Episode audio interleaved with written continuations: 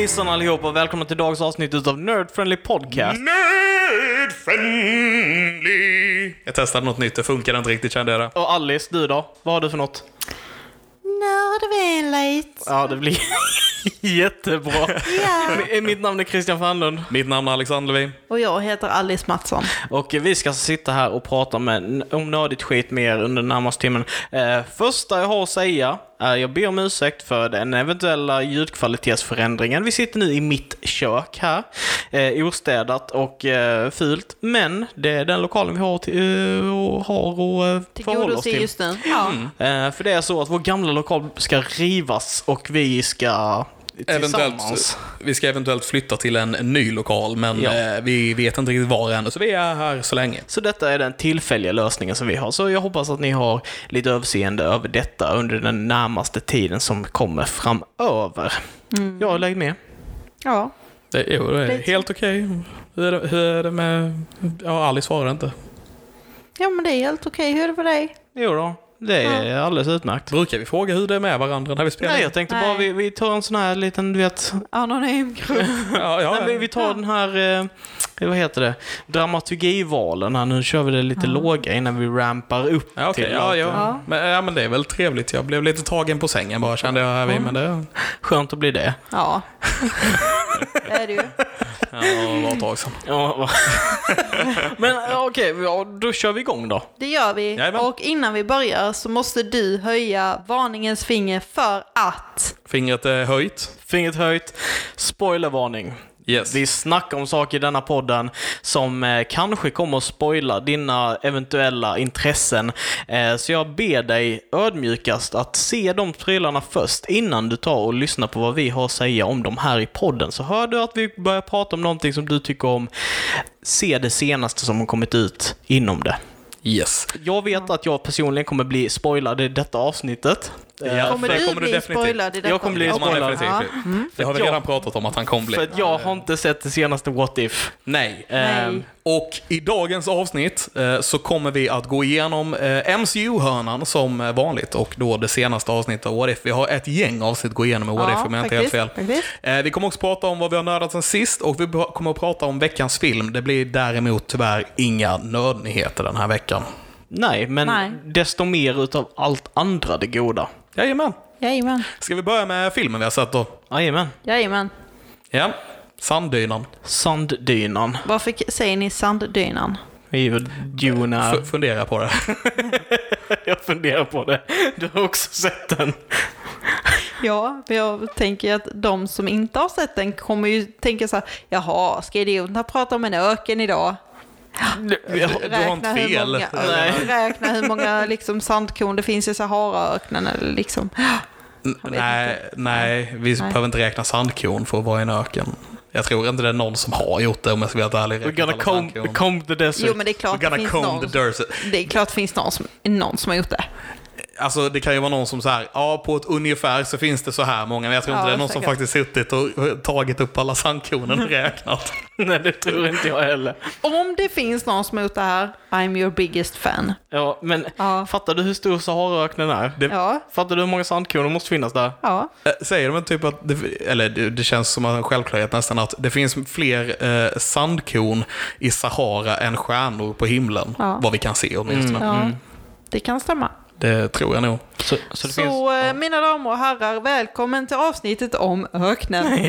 Ja, ja det är öken. Ja, det är öken. Det Ja, det är det. öken. det. Eh, vi sidetrack lite, men vi ska helt enkelt prata om Dune eh, i dess het- enhet, eh, helhet. I dess enhet? Nej, inte enheten. Utan i dess helhet. I centiliter. I Ja. Centiliter. Ja. Dune, som är den massiva, eh, gigantiskt stora filmen eh, som, eh, som är sprungen ur en av de första och mest influentiella eh, fantasy-romanerna i vår tids historia so far. Ja. Ehm, Har väl, ja, eh, det är ju, ja, det är väl mer fantasy än sci-fi, eller hur? Det är väl sci-fi också? Right. ja, det är ju Eh, både och. För det har ju beskrivits som eh, sci-fi, sci science fictions version av Sagan om ringen, liksom. Ja. Eh, av Ja. Frank Herbert, right? Som har skrivit Dune. Ingen aning, men det stämmer säkert. Ja, jag tror det. Ehm, och eh, ja, nej, men vi har ju sett den här, det här, eh, det här eh, Mästerverket. e- episka mästerverket. Eh, Sci-fi-versionen av Sagan om ringen. Jag kallar det det nu om inte annat. Ja. Jag, jag snackar lite, jag tror jag har fått detta från någon, men jag, jag tänker säga det igen. Och den som har sagt detta innan mig, tack så mycket för att du sa detta. Eh, ta inte eget ansvar för detta, men det känns som att den här filmen är vår generation, eller snarare nästa generations Sagan om ringen. Alltså i, i uppbyggnad och i storslagenhet och dess... Alltså hur imponerande den var. Det känns som vi jämför den väldigt mycket med Sagan om ringen. Eh, sen som jag sa till dig när du sa det till mig, att eh, Sagan om ringen är vår generation Sagan om ringen. Det var därför jag ändrade mig nu. Ja, men, Ja. Innan vi går vidare så kanske vi ska förtydliga att det är ingen av oss som har sett Sagan om ringen. eller, det är ingen av oss som har läst boken. Nej. Nej, det har vi inte. Är det någon av oss som har sett fil- den första filmen som kom Ja. 82 eller 84? Jag såg den för Ja. massa år sedan. Eh, antagligen runt samma tid jag såg Twin Peaks. Eh, och It went over my head as well. Okej. Det- det- Kommer du ihåg någonting av den? Ja, jag, kommer, jag har bilder och så här från, den, från eh, Paul som spelar av han, eh, samma person som har huvudrollen i Twin Peaks. Ja, ja. Eh, och han, jag har liksom bilder hur han går i öknen och sådana här grejer i sina svarta kläder. Okej. Eh, men eh, det jag minns mest av den är att jag tyckte den var skittråkig, ärligt talat, när jag såg den. Det, Men det, jag var antagligen för ung för den då. det roliga med det är att det är ju eh, David Lynch som mm. gjort Twin Peaks som har gjort den filmen med. Jag har sett det.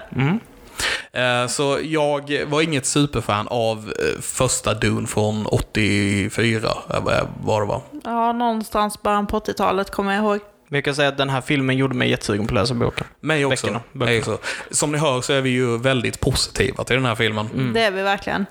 Jag vet Hur inte ens många- var vi ska börja när vi ska prata om den. Vi ska börja där filmen börjar tycker jag. Är det, hur många böcker är det? Om vi börjar Jag vet inte. Jag har faktiskt ingen aning. Jag tror det är två. Jag, jag måste säga att jag blev väldigt förvånad när jag kom in på bion. För att denna heter ju då June Part 1. Mhm. Jag trodde det här bara var en fristående film om hela boken. Okej. Ja, det, det, det, boken är för lång för att få plats i en film. Ja, det, det förstår jag ju nu när vi liksom har den här dialogen för jag, och då när jag såg det på bio. Eh, för jag trodde liksom bara att ja, men det här är bara en film. Liksom, Du hade inte koll på den sen nej, innan? nej, nej, det hade jag absolut inte. Eh, och jag hade absolut, jag visste att det här var en av eh, 2020-talets större filmer och jag visste att det var en av de större filmerna som skulle släppas i år. Men jag hade ju liksom inga förväntningar, jag hade inte sett trailern, så jag hade liksom ingen bakgrundshistorik överhuvudtaget, men ändå att jag visste att det var baserat på en bok och då en film från där någonstans, 82-84. Ja. Eh, så det var det jag visste. Men jag, jag, jag tar ditt citat, jag blev tagen på sängen. Jajamän. Du också, fan vad skönt. Ja. Bara jag Ja. som inte blir tagen på sängen. Nej men, Tyvärr var det ju ni som tog mig på sängen. oj. Ja, oj. Stelt. Ja. Ehm, alltså, jag kan ju känna lite likadant. Alltså, jag vet inte vad det är med trailers nu för tiden. Ehm, men jag blir alltid, nästan alltid omotiverad av att se filmer. Eller jag blir alltid otaggad på att se filmer när jag ser trailern. Jag För tycker, jag tycker att, inget ser tillräckligt intressant ut längre. nej, men jag tycker att de... Alltså om man tittar för typ säg 5-10 år sedan när trailern bara var en och en halv minut. Då får du ta ut lite av det bra och lite av det dåliga och mixa ihop så du får en liksom okej trailer. Du ska inte visa för mycket. Men idag är liksom en trailer på 2,5-3 minut. Det var de nog förr med en teaser-trailer du tänker på tror jag. Som är det en kanske det är. en Men nu tycker jag de visar för mycket av bara det bra, vilket gör att man bygger upp en annan hype inför filmen.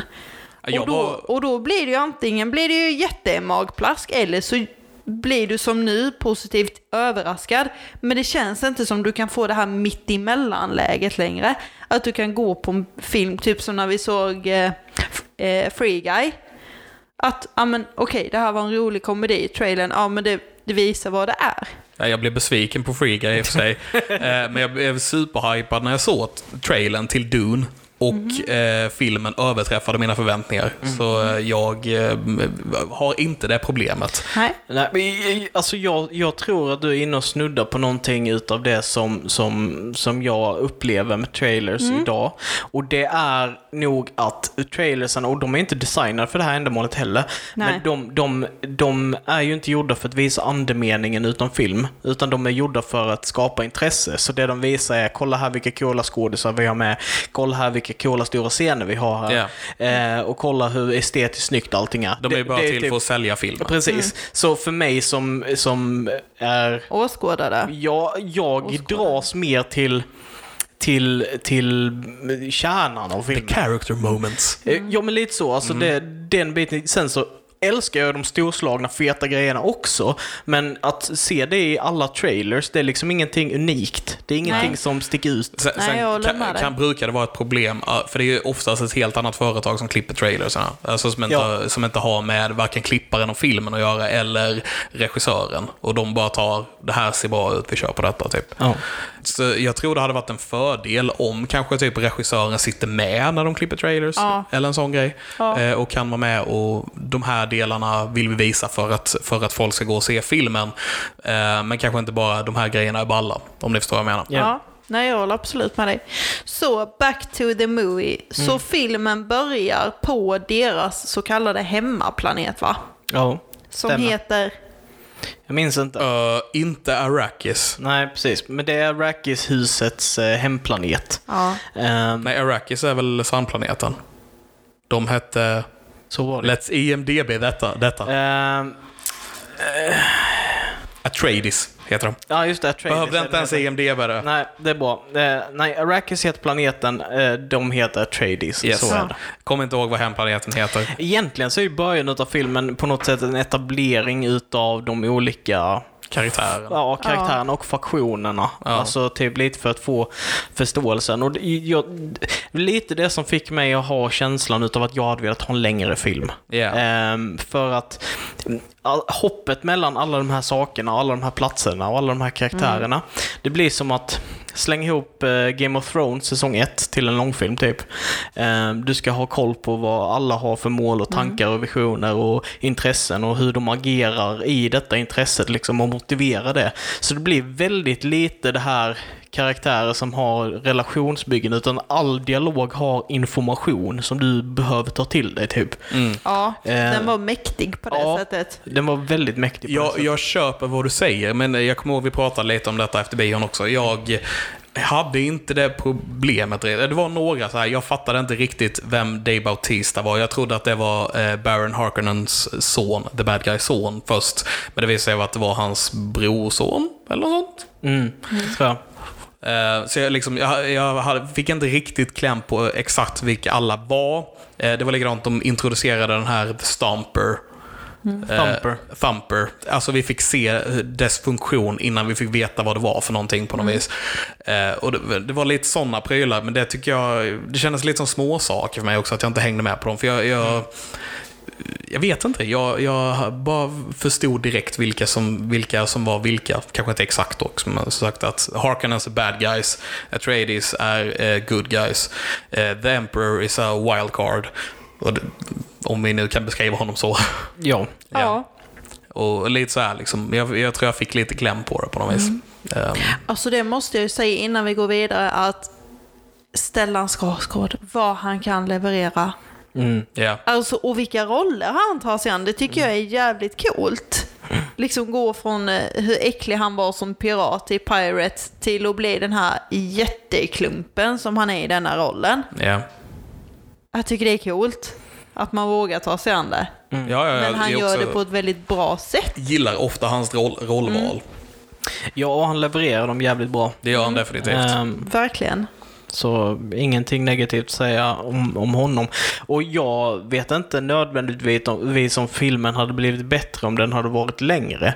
Men jag känner att i efterhand så hade jag varit intresserad av att se lite mer den här interconnectionen mellan de olika karaktärerna i olika husen. Hur de fungerar mer. Ja, Ehm, men jag förstår vad du menar. Sagt, jag, jag, och jag kan hålla med om att man hade kunnat gå djupare i det, men det hade behövts mer tid. Liksom. Ja. Eh, Jag menar bara att jag, jag förstod det som det var, men eh, Jag hade nog kunnat uppskatta om de hade gått djupare. Eh, Jag kan hålla med där. mm. Att eh, den, i vissa svängar så var det lite svårt att hänga med och den, i vissa scenarion så var den väldigt snabb och i andra scenarion så var det väldigt långsamt och så tänkte man, ja men när ska det hända någonting? Vad är det nu som ska hända? Eh, men den har ändå ett väldigt jämnt flyt. Ja, alltså jag, det som jag gillade mest med den här filmen var att den var så, eh, den tog sig tiden att etablera eh, känslan och miljön eh, på ett väldigt effektfullt sätt. Jag tror aldrig att jag har sett på öknen med den, alltså den fantasin, eller så, den mäktigheten som den här filmen porträtterade som. Eh, jag tror aldrig att jag har haft... Så kände jag när vi tittade på Ad Astra. Mhm. Just det här med rymden, hur stort rymden är och hur långsamt allting gick och hur vackert rymden egentligen är. Fast nu är vi då i en öken, men jag förstår precis vad du menar, för det är lite samma känsla, just det här att det var så mycket mer än vad man trodde att det bara skulle vara. Mm. Och, Ja, och, det är öken. ja, Ja. Det, det, i bara, ja, men det, alltså det är bara en öken, men det görs till någonting helt annat. För det är det som är den omtalade platsen som alla de här husen slåss över för att få kontroll av The Spice. kryddan. Som de var tvungna att förklara att det, det möjliggör space travel och allting sånt Ja. där. It's the magical uh, thing that everyone wants. Det, är- det är både eh, för space travel och det är en, ett knark och uh, it does other, other things. Yes. Ja, så Ja. det är typ ett allt i allo. En, en allt i allo-krydda kan man säga. Ja. Men om vi ska gå tillbaka lite mer till handlingen. Vad handlar filmen om i grund och botten? Om vi börjar där och försöker bena ut vi- vilken skådis som har vilken roll och vad vi tyckte om det. Handlingen är ju lite som vi var inne på här just, det handlar om vem som har kontroll över The Spice egentligen. Eh, och eh, i början av filmen får vi, veta på, får vi veta att Baron Harkonnen, eller familjen Harkonnen, har ägt den här planeten i många år och blivit eh, superrika på grund av det. Spelas av Stellan Skarsgård. Spelas av Stellan Skarsgård som gjorde ett fantastiskt jobb. Eh, och även då brorsonen Dave Bautista och, eh, eh, kommer inte ihåg vad han heter, The Polka Dot Man som var en karaktär. ja. Men, Ja. eh, och så vi har fått reda på att kejsaren har sagt att ni får inte ha den här planeten längre utan vi tänker ge den till familjen Atreides istället. Som är en högt uppsatt familj i, i den här eh, galaxen liksom. Det, det är basically att det är några highborn som är styr. Lite Game of Ja. Thrones-igt. Och, nu, Lite hierarkiskt. och det som gör det Game of Thrones-igt, enligt mig, är att det inte bara är den här ytliga grejen att de kommer dit så därför ska Harkonnens attackera dem för att de tar ifrån dem deras grejer. Utan det, det, är, det intressanta är att det är tredjepartsgrejen. The game of it all. Eh, Precis, spelet utav alltihopa. Att kejsaren gör så här för att eh, tvinga fram den här konflikten, för att ha en anledning till att starta krig Ja. med eh, den här, det här huset för att de har blivit för mäktiga. Så hela det här är ett spel för att starta upp någonting i rullning och alla är på något sätt medvetna om the play som händer. Men måste gå med på det. måste claima sin del i det. Och det är fruktansvärt jävla intressant. Ja. Eh, Det tycker jag är eh, grade A world building och det är det som har gjort mig så taggad på att läsa boken. Ja. För att Och jag... ändå gillar du inte Game of Thrones. Nej, alltså, jag, ja, jag vet inte vad det är med Game of Thrones. Som, Nej. jag, det, jag kanske var för tidigt i, mitt, i, i min karriär utav filmtittande. Kanske. Jag vet inte. Eh, Men ja, nej men det är superintressant just att vi får reda på att det är liksom folk drar i trådar och eh, stuff för att, eh, för att jobba sig uppåt i den här hierarkin. Kanske för att to overthrow the emperor one day, få in lite Star Wars stuff. Eh, Så Paul, den väldigt otränade, eller han är väldigt tränad så. Han är ju eh, son till det här, eh, till den här, det här huset och han ska, någon, någon dag får man reda på, så, så ska väl han på något sätt bli eh, ja, ledare. Duke tror jag de kallar det i den familjen. Och eh, han ska då till Arrakis eh, med sin familj eh, för att se hur de jobbar där och lära sig utav det och för att en dag kunna ta över. Eh, samtidigt då Ja, de har ju tagit över planeten. ja, ja, precis, men han ska ta över, eller så, det är väl... Ja, Paul ska ta över Ja. The Duke Hood. Fastän han inte vill det, men han, han ska ändå följa med på den här resan Ja. liksom. Han är basically en prins Yes. som Eh, kommer ärva alltihopa. Och eh, eh, mycket av tiden där spenderas med att etablera liksom vad Arrakis är, vilka folk som finns där. Eh, vi har liksom lokalbefolkningen där som, som vill ha kryddan för sig själva för att det är deras, den är helig för dem. Ja. Ehm, så de har kämpat mot drakonerna jättemycket i det tidiga. Eh, och The Fremen heter de, urbefolkningen. mm. Precis. Ehm, Som har blåa ögon på grund av att de har växt upp med The Spice. Så deras ögon har förändrats av det. En annan intressant grej bara som jag tänkte upp just är att eh, han har den här Paul då som är huvudrollen i filmen. Han har den här eh, huvudkaraktären. Han har den här eh, delen från sin farsa att han ska eh, ärva den här familjen och bli the new Duke Atreides liksom. Men han har också från sin mammas sida eh, som ingår i någon slags Eh, vad kallar de? Prästinna? mm, heter de Jenny någonting? Ja, jag kommer inte riktigt ihåg.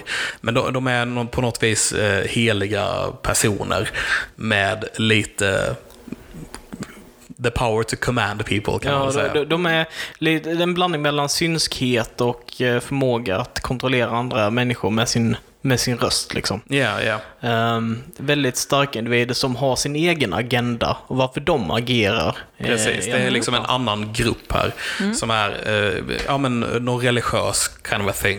Och han har då fötts in och läst upp inom de här religiösa eh, metoderna som de använder. Och det verkar ju inte vara jätte... Det verkar inte som att den här huvudprästinnan var sådär jätteglad över att han var med där.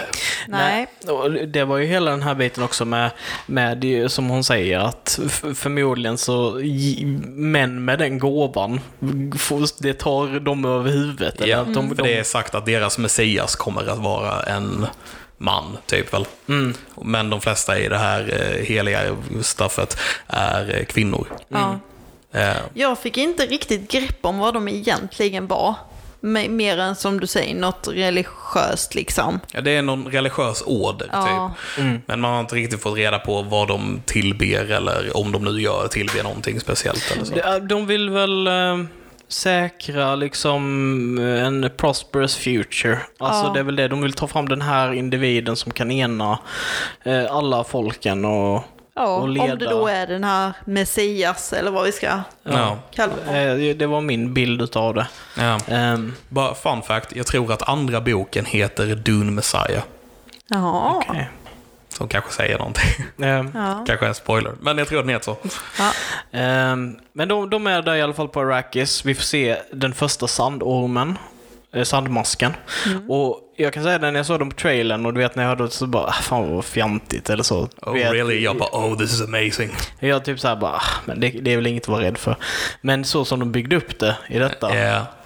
Alltså det var så jävla fett. Alltså hur de sjönk ner i sanden utav vibrationerna när det rörde sig i närheten. Det var så snyggt gjort. Det var supersnyggt. Jag, jag tände till direkt när jag såg den i trailern faktiskt. Där vi en, en stor 400 meter lång mask med huggtänder som äter allt den kan Jag komma fick åt, lite liksom. Stranger Things-känslan. Av den här blomman som hoppar runt och typ äter ihjäl folk. Ja, Eller den här varelsen. The Demigorgon. Ja, precis. Jaha, ja, i Stranger Ja, Things. Jag ja. trodde du menade i Dune. Jag bara, vilken Ja, blomma nej. åt någon? Nej. nej, han slukade ju bara grejer. Men, Mm. men lite samma känsla. Så. Ja, nej, det var, det var fräckt. Ja.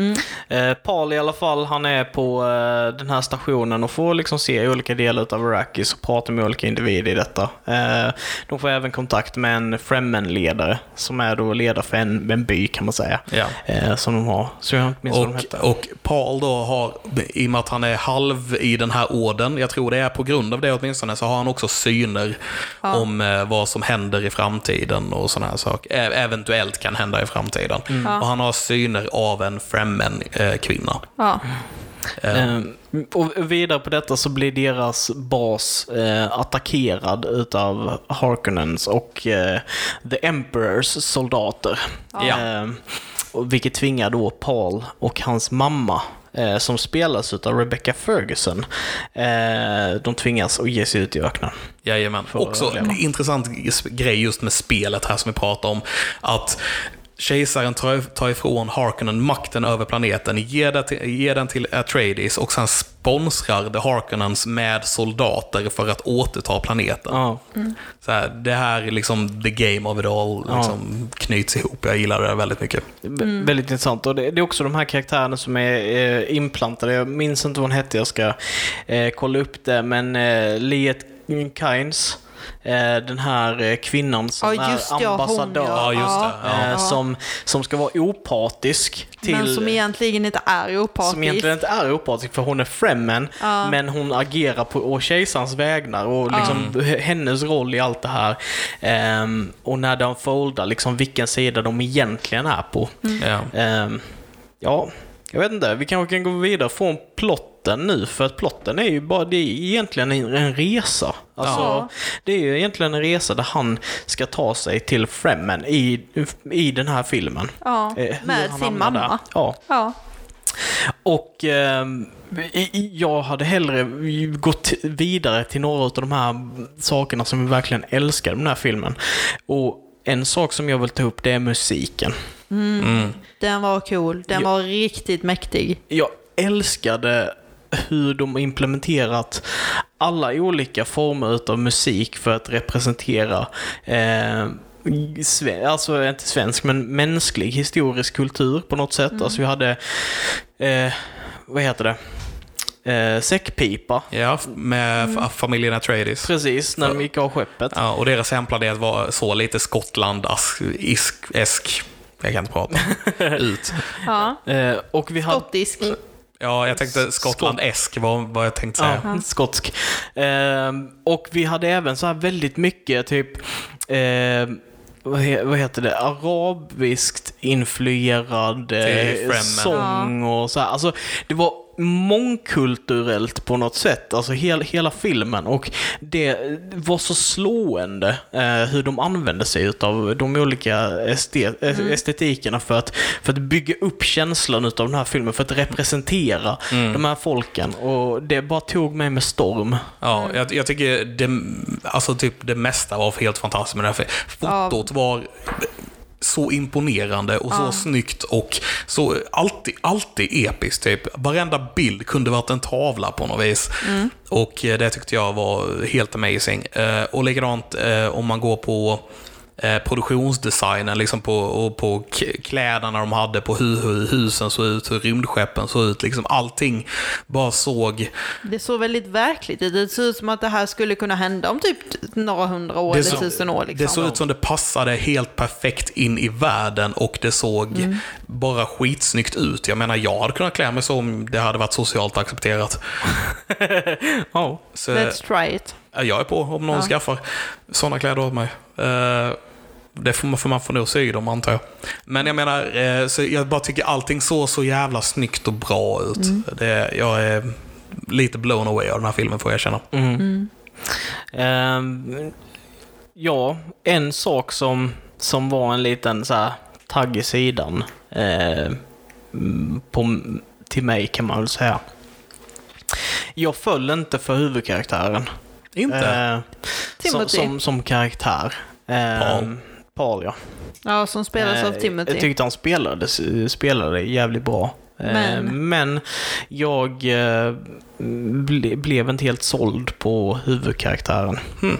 Eh, Det kanske var för att jag inte riktigt förstod.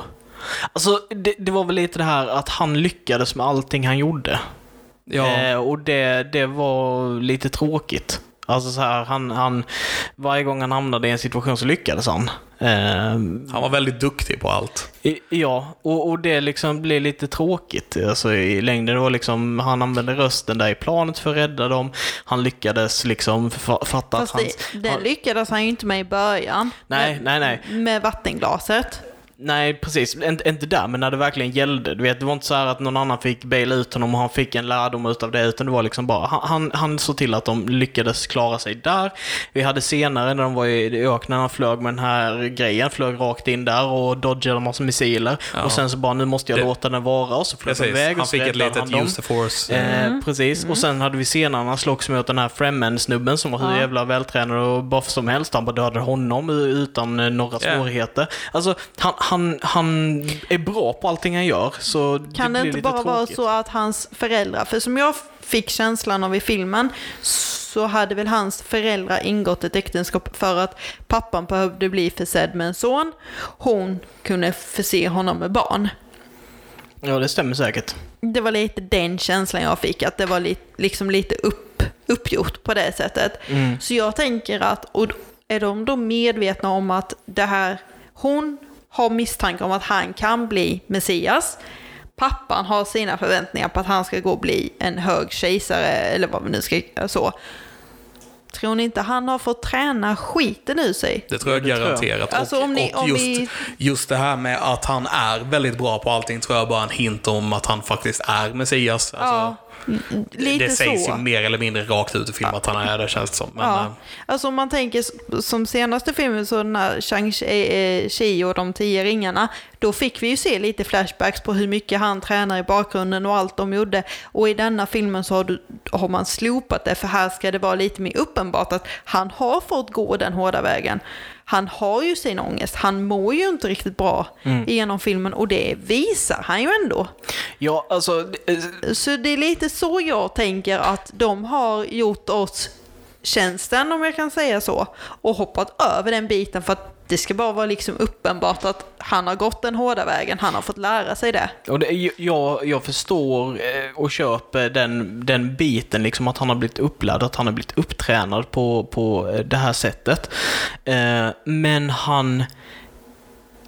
Jag vet inte hur, för det vet vi inte hur, eller jag missade det i sådana fall, vet inte hur erfaren han är. Men han löser alla situationerna på ett sånt jävla kallt och klartänkt sätt. Och jag hade velat se lite mer utav den här mänskliga strugglen i det. För jag tycker att det blir väldigt så här att han blir för bra på allting hela tiden. köper det. Ehm, och det tycker jag är tråkigt. Mm, jag Det- köper det det, det också, enda. men det var ju ett par scener där du fick se honom slåss, alltså tränslåss, trän... Ja, ja. vad heter det, tränarslåss. Men, ja. men jag, alltså, jag har inga... Alltså, det, det är inte det som... Att han har tränat och att vi har fått se honom träna, det är ingenting som jag ifrågasätter eller eh, den biten.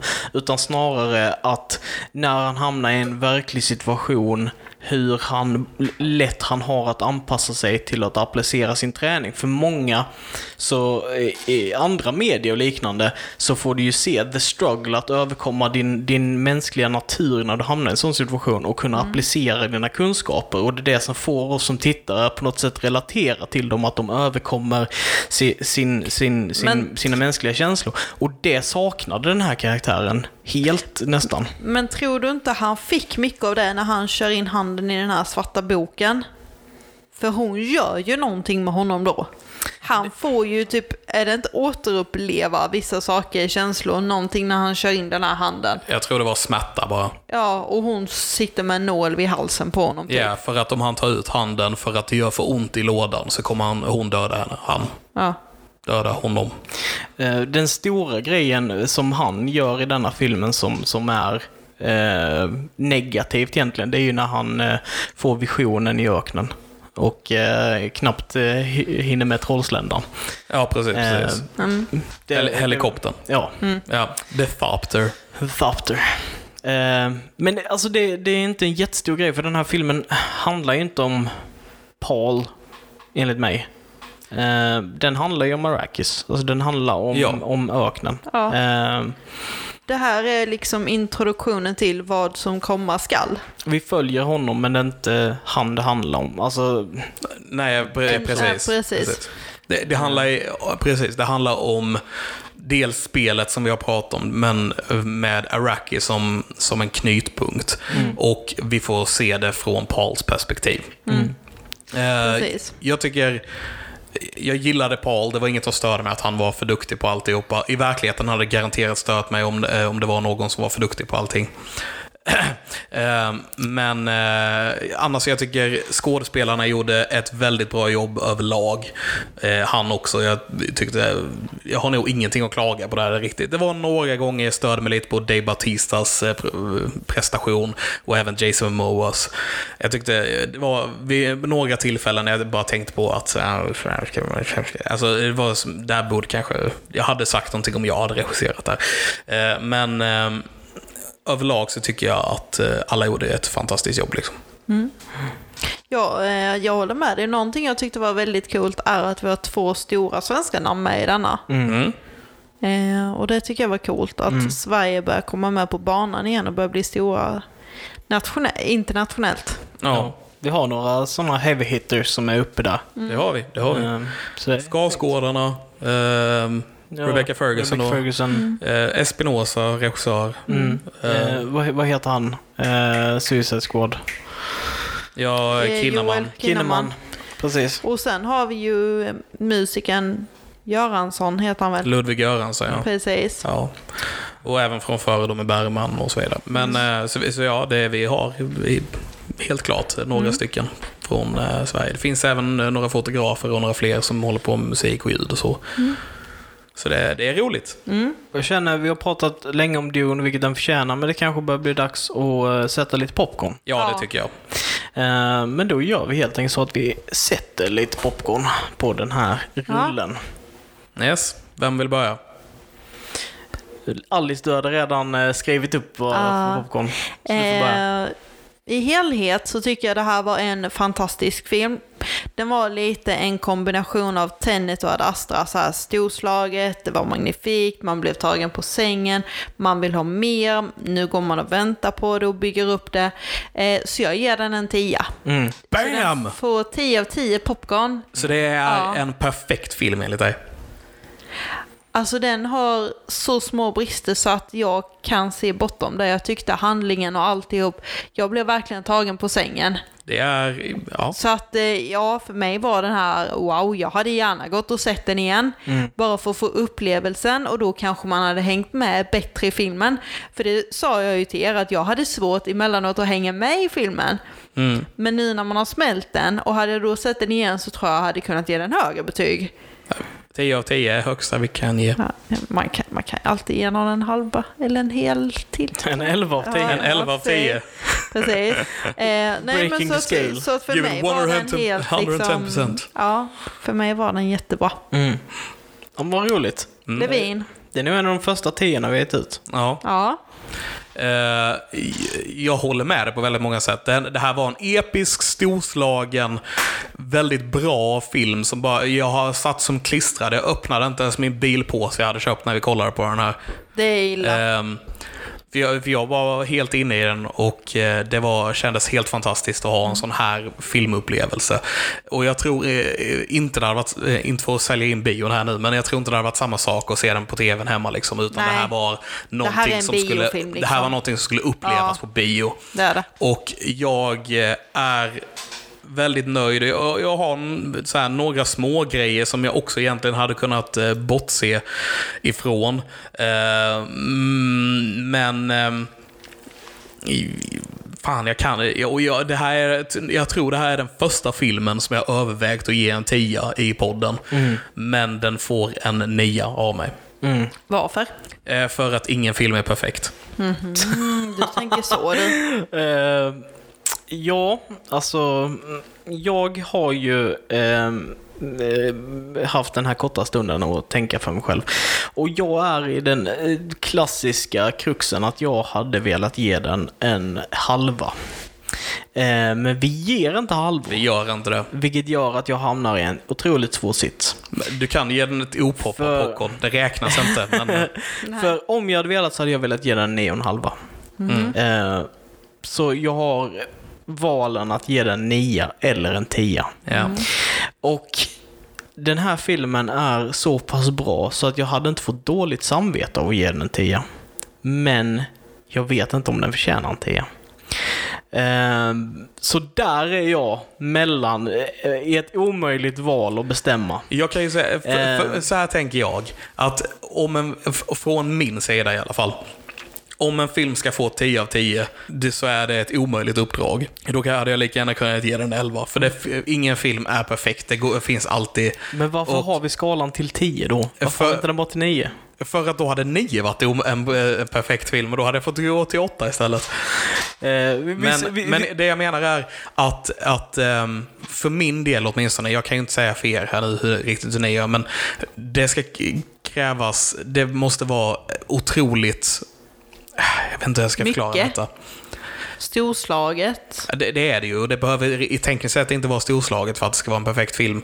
Eh, men men det, det måste krävas mer än eh, mer visningar framförallt ifall jag ska kunna höja någon film till en 10 någon gång. Så om jag har sett den här filmen 10 gånger och tycker den är lika episk varje gång, då kanske jag kan höja den. Liksom. Men just nu efter att ha sett den en gång så kan jag inte med gott samvete ge den eh, högsta betyg. nej.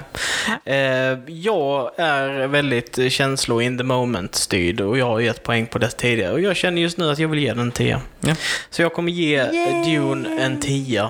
också. Welcome to the 10 point class. The 10, 10 Club. Så, Ja, detta är, så detta är antagligen den bä- bästa filmen vi har i Nödvändigt. Så sett. Det är nog Ja, den filmen som fått bäst betyg någonsin. Ja, det är det nog. Och jag, En av dem i alla fall. och jag tycker den förtjänar det. Det Ja. tycker jag också, Eh, absolut. Utan tvekan. Jajamän. Det här är nog faktiskt den storslagnaste filmen vi har pratat om i podden. Ja. Det, och som sagt, två tior och jag som sagt övergav, övervägde Vägde. och ge den en, en hel tia. Mm. Men eh, Mm. ja, nej, så det, det är antagligen, ja, det är väl toppbetyg från oss helt enkelt. Ja, verkligen. Se den, se den på bio snarast. Mm. Med all hast. Den är fantastisk. Ja. verkligen. Och jag tror att vad det är också som gjorde att man blev så upplyft av just den här, det är för att den kommer mitt i förhoppningsvis slutet på den här pandemin. Det har säkert Det kan ha med det att göra, ja. Och att det var så mycket lättnad liksom, att äntligen börjar saker komma igång, äntligen kommer det. Det är mycket Ja. möjligt. Ska vi gå vidare då? Det gör vi. Vi glider vidare till... Vad har vi nördat sen sist? Så Alice, vad har du nördat sen sist? Jag har nördat jättemycket sen sist, för nu var det ju länge sedan vi spelade in. Så jag tänker att jag rabblar vad jag har sett och så kan ni komma med era hintar vad ni tycker. Okej, okej. All right. Eh, Maleficent 2 har jag faktiskt sett. Hur var den? Jag Har var någon- inte positiv. Har någon av er sett den? Jag har Nej. sett första. Första med. Det här för mig var en flopp. Samtidigt så är det en liten twist, så den är ju inte riktigt som Törnrosa som jag trodde den skulle vara. Nej. Men det är inte första Nej. heller. Nej, precis. Mm. För att i den animerade så är det ju den här elaka fen som får henne att stick, sticka sig på sländan. Men i detta fallet så är det prins Philips mamma som är the bad guy. Okej. Eh, och hon gör så att kungen också insjuknar och försöker få Maleficent att se ut som the bad guy och hänga ut henne att det är på grund av hennes onda krafter, mörka krafter, eh, magin liksom, att det är den som är dålig. Ja. Det är för att Maleficent är huvudkaraktären och de... Precis. Eh, så att har man inget att titta så absolut, man kan se den. Jag, sk- jag skulle inte rekommendera någon att se den. Jag skulle inte säga att jag tycker den är så... Alltså en 11-åring kan se den, men en 7-åring vet i tusen om jag hade rekommenderat att se den. Eh, någonting jag reagerade starkt på är hur smal de har gjort Angelina Jolie i den här filmen. Okej. Alltså du verkligen ser kindbenen på henne, eller käkbenen på henne. Oh, men det tror jag är för att hon ska vara en elva. Jag tror de gjorde så i första filmen med, med smink. Att Ja. förstärka kindbenen just för att hon ska ha och, den här och elva likadant looken med kind of thing. nyckelbenen, och så att hon ser väldigt benig ut. Mm. Och jag tycker inte det ser, alltså det kanske är så en elva ska se ut, men det ser inte hälsosamt ut, vilket gör att jag får lite sådär att är det här verkligen någonting vi vill visa barn? Att benen ska synas så här eller att det ska se ut så här? För hon är verkligen, hon är väldigt smal. Mm. Men jag tror just den delen är förstärkt med makeup just för att de Ja, ska få henne, det. för att hon är inte mänsklig, för att hon ska få en mer, eh, alltså en mer eh, fantasy-look Ja, liksom. kan för, absolut För att så. hon inte är människa. Så jag tror, jag tror det är det det handlar om i just det fallet. Så den eh, ger jag 3, 3 av 10 popcorn. Okej. Mm, 3 av 10 får den. Nästa film jag har sett, också inne på Disney-spåret, är Cruella. Och den vet jag att ni har varit och sett. Ja, Vad tyckte ni om den? jag tyckte Gillar den var den? skitrolig. Ja, jag Eh, tycker jät- med det. Jättehärlig var den. Ja, jag tycker den var rolig. Den var lagom underhållande. Så den gav jag eh, 6 av 10 popcorn faktiskt. Mm. Jag har blivit rätt snäll med mina popcorn, tycker ni inte det? Det är kul att du ger popcorn i vad vi har nördat sen sist. Det brukar Eller vi hur? inte göra. Nej, men jag tänker att jag behöver göra lite så här, ge dem lite betyg. Eh, sen har jag också sett den senaste Doolittle. Har ni sett den? Nej, hört att den var dålig. Mm. Ja. Okej. Alltså, jag tycker det är synd, för jag tycker ju de som kom på 90-talet med Eddie Murphy, tror jag det var. Ja, ja. Eh, alltså de är ju roliga. De är ju liksom en klass för sig. Eh, och det här har en annan story. Men det är bara, nej. Alltså det, det är inte så att Robert Downey Jr. ger CPR till en råtta i den här filmen. Jo, typ. Gör han det? Ja, det är ju någon... Jo, det är För ju det, någon, för det jag ja. menade med det var för att Eddie Murphy gjorde det i sin film. Ja, nej, det, det, nej, men alltså... Nej, det gjorde han inte specifikt. Men alltså hela filmen är väldigt konstig. För att de ska åka till Englands drottning för hon har sjuknat in. Och det här är liksom ett fiasko för då är det ju att Doolittle kan ju prata med djur. Så när han ska prata med fiskar, ja då stoppar han ju ner sig själv i ett jävla akvarie. Och ja, är du en fyra, femåring, sexåring, ja de kanske tycker den här filmen är skitrolig. Men för en annan så blir det så här... Mäh. Mm.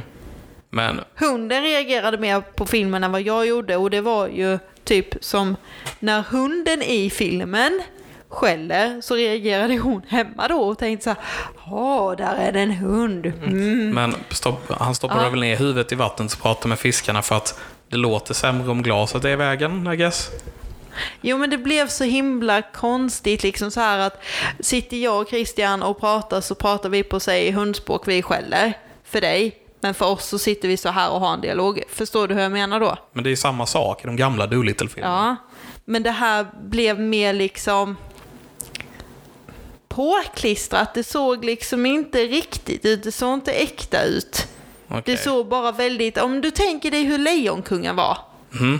I animation och alltihop. Det blev liksom konstigt. Det Ja. såg inte äkta ut någonstans. Är du med lite mer vad jag menar då? Ja, problemet med Lejonkungen var ju dock att det såg för äkta ut. Att de inte hade de här ansiktena när de pratade och så.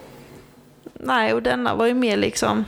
Nej, jag vet inte. Ja, den gick inte hem alls. Nej, okej. Du kunde inte sätta ja, fingret på exakt vad det var då? Jag tyckte den blev liksom löjlig. Mm. Att det var ingen riktig handling utan okej, drottningen var jättesjuk och för att han skulle rädda drottningen så var han tvungen att åka på det här uppdraget och det var enbart för att han skulle få behålla sin klinik. För att då hade de ju gjort något avtal att han skulle få behålla eh, kliniken på livstid. Det är ju bara att det är på hennes livstid. Så därför får ju han då i uppdrag att han måste rädda drottningen för att han ska få behålla sin klinik. Mhm. Och han är jättedeprimerad och är helt mm, miserabel för att hans fru åkte till havs och dog. Så- Ja. Så att den är väldigt så här... Men jag, jag, ja. Ja. Den känns inte rolig. Nej, Nej. nej, nej, men det är det jag menar. Den, Men- den, var, den var svår att greppa. Det var så här... Jaha, Ja, Som sagt, jag hör... lite löjlig liksom. Okej, men den var liksom mer att... eh, Den var, bara, den var tråkig, är vad problemet var, eller? För jag, för just, ja, just, ja, det skulle jag nog säga. ja. Den För- känns för lite jag- för jag hör- handlingslös. Men jag hör en handling när du säger den. Och Den här, hade en handling, men Ja. det, det var ingen... Det var liksom ingen... Det var ingen tilltalande Nej, handling. så precis, det är det jag ja, menar. Okej, jag bara försökte sätta fingret på vad det var som var... Jag får bilden, nu har inte jag sett den så jag ska inte läsa in alls för mycket i detta, men jag får, jag får ju bilden utav det att det är typ ehm, att det är en film som tar sig själv på för stort allvar Ja. för hur löjligt konceptet är. Alltså Dr. Dolittle, Typ de gamla filmerna, visste ju vad de var för någonting. Ja. Bara här är en galen doktor som pratar med djur, haha kul. Ja, och här så tar du den här galna roliga doktorn till att vara något helt miserabelt. mm, det blir inte samma Nej. kul. Alltså det blir Precis. bara... Och sen när du läser weird. igenom vilka skådisar som gör rösterna till djuren, då blir det så här, hur fan kan de ha gått med på det? Ja, Ja, För att de trodde på det antagligen och för att Doolittle, Dr. Doolittle från Perhaps. början var... eller för att de tyckte det verkade som en rolig, rolig roll att göra. mm. Eh, sista filmen jag har nördat är Fire Walk With Me, som är en, kan man kalla det, sequel, pre-sequel till Twin Peaks-serien, första serien. ja det är en prequel. Ja, har man inte sett serien, eller har man inte tänkt att se serien, så ska man absolut inte se filmen. Men vill man se serien så rekommenderar jag att man börjar med filmen för att få en större inblick och för, för att förstå bättre vad serien handlar om. Eh, men den är väldigt, väldigt tragisk och mörk. Men sk- skulle du verkligen vilja se... För filmen handlar ju om karaktärer som vi har blivit nyfikna på att veta vilka det är genom att se säsong 1 och 2. Skulle det då vara bra att se eh, filmen innan du har sett mysteriet, eller så? Alltså, filmen handlar ju egentligen i grund och botten om Laura Palmer. För här är hon ju vid liv. Mm. Och det här handlar om hur hon typ, vad ska jag säga, här får du mer svart på vitt hur schizofrensk, eller hur jag ska förklara henne, hur hon är, hur allvarligt missbrukad, eller missbrukar hon egentligen gör. Eh, för i serien pratar de ju bara om det. Och jag vet, eh, och vad heter han som hon var tillsammans med, den mörkhåriga, korthåriga? Och det minns jag inte. Ja, men du vet vem jag menar. Mm. Han säger ju flera gånger under seriens gång att ja, men hon mumlade så mycket, hon pratade bara skit, hon kunde ju bara komma ut med nonsensmeningar. Det får du väldigt mycket svar på i filmen. Mm. Så därför säger jag att se filmen först och sen hade jag gått på serien. För det här introducerar oss också till Bob Mm. och hur de två får en relation. Eller inte relation, men ja, och hur skruvat det här är. Mm. Eh, så filmen ger ju svar på vad serien sen bygger vidare på, typ. Men det är en, det är en prequel. Ja, det skulle jag nog säga att det är. Det, det är en film som har utspelat sig innan serien. Ja, så ja det, det så är det är det. en prequel. Ja, det är det. Ehm, skulle du säga att man ska kolla på Star Wars prequel-filmerna innan originalfilmerna? Ja, men det skulle jag nog kunna göra, men där är det ju så många andra karaktärer och så mycket mer handling involverat. Så om ni är några som föredrar att se originalfilmerna före prequel-serierna så se serien innan eh, Fire Walk With Me. Om ni däremot är på andra hållet föredrar att se prequel-filmerna innan originalfilmerna så se Fire Walk With Me innan ni ser serien. Ja, precis. Så skulle jag säga. Ja, Det var förvånansvärt... Eh, vad heter det? bra förklarat. Nej, inte, inte bra förklarat, men eh, vad, vad heter det? Jämkande? Nej, men vad heter det? I don't know vad du letar efter. Nej. Äh, skitsamma. Skitsamma. Vi går vidare. Jag bara hörde förvånansvärt bra och Ja, tack. Ja, ja. Nej, men det, det, det är bra. Eh, ta det viktigaste. Ja. Ehm, ja, nej, men jag tar över bollen. Eh, jag har nördat ehm, en del anime, börjar jag med att prata om. Jag har kollat på en eh, anime som heter Demon Slayer. Eh, som handlar om en eh, pojke som lever med sin familj uppe i bergen. Duffy the. Demon Slayer. Ja. Eh, och han ska ner till staden för att sälja kol. Eh, så att de ska kunna äta ordentligt för det är nyårsafton.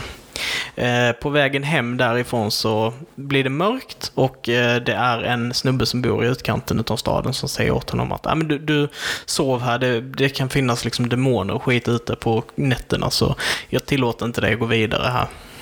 Eh, när han kommer upp till hemmet dagen efter så är eh, så ligger hela hans familj mördade liksom så här runt om. Blod överallt, alla hans syskon och allting. Men han känner att hans syster fortfarande är varm.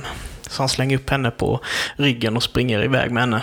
Eh, och eh, under den här eh, eh färden så vaknar hon till och visar sig att hon har blivit eh, en demon också.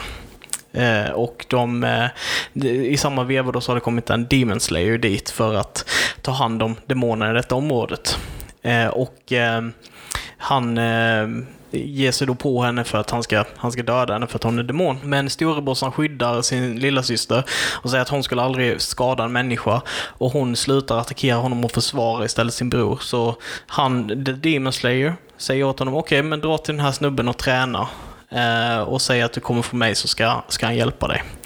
Så serien handlar om den här eh, karaktären som, eh, som, och hans resa till att bli en Demon Slayer för att försöka hitta ett botemedel för att bota hans syster för att hon är, blir en demon. Okej. Ehm, väldigt, väldigt intressant serie. Den Ehm, låter som att den är väldigt mörk. den är väldigt mörk. Ja. Ehm, den är väldigt blodig också. Ehm, väldigt köttig. Den, den har ju liksom, ska man säga, eh, Eh, den här klassiska shonen-strukturen, att du har en huvudkaraktär som det handlar om, som liksom hur han blir starkare och hur han möter starkare och starkare fiender liksom för att bli starkare själv för sitt slutmål då. Eh, men den här serien, eh, till skillnad från många andra, tar tiden att visa när han tränar, när han blir bättre, var viljestyrkan kommer ifrån att bli bättre och hur han var från början. Att han inte var den personen från början. Han blev typ tvingad till att träna i början. Okej. Ja, han var tvungen till det. Ja. Till, tills det att det kom till slut självmant, att han, han växte fram den här viljan att bli starkare. Eh, Han var resistant, a resistant hero från början liksom. Ja, men eh, li- lite så. Han hade ju fortfarande det här att ja, men jag måste göra detta för att annars kommer min syster att dö. Mm. Men, eh, så det var drivkraften, men han, han kände, det var mycket så här eh, smärta och du vet eh, eh, förvåning över hur jobbigt allting var hela tiden. Liksom. Alltså, det var väldigt mycket så här, kommer jag ge upp eller kommer jag klara det? Typ så. Ja. Det, det är lite som ens första jobb, så här, man vill inte göra det men man vill ha lönen. Ja, ja. Nej. Eh, Lite så kändes det i början. Och sen, sen så ju längre det gick då så blir han liksom starkare. Den, den, den har några fantastiska karaktärer i den serien. Nezuko som är då hans syster, som är då demonen. Hon eh, kan inte vara ute i solljus, han har byggt en låda till henne. Eller han har fått en låda som är, so, som är isolerad så att han kan gå med henne på ryggen. Så han går med henne i en låda på ryggen. Hur liten är hon? Hon kan ändra storlek. Okej. Så hon kan bli jättestor så kan hon bli som ett litet barn. Så det är han som En large reduce. Ja. Ja. Så sitter hon där i, i den eh, kistan där och hänger med. Och sen så har han då kompanjoner som han träffar på vägen. Eh, en av de värsta karaktärerna som jag har sett i någon show någonsin, som heter, jag tror han heter Zenitsu. Han är en eh, jätterädd snubbe. Alltså han är verkligen livrädd för exakt allting. Han bara skriker hela tiden för att han är så rädd för allting. Och eh, när han svimmar så tar hans instinkt över. Så när han är medvetslös så blir han ultra badass. Så, och Så han har inget minne av vad han har gjort? då? Nej. Så du vet, han, det är första gången man får se detta så är han i ett rum, då så kommer det en demon och så är det en liten unge och han är livrädd och typ håller sig bakom ungen och typ vill att ungen ska skydda honom. Och så svimmar han och så vaknar han upp så bara får han sån blick och så bara så har han en sån här blixtkraft som han använder så bara dödar han demonen på ett slag och sen vaknar han och bara! Får panik igen och börjar skrika och så. Ehm, och deras andra kompanjon som de träffar är en uh, modgalen eh, snubbe som bara gill- gillar att slåss som har ett vildsvinshuvud på sig.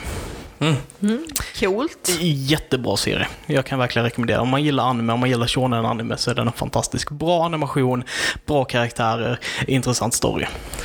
Den fick mig att tänka på en helt annan grej.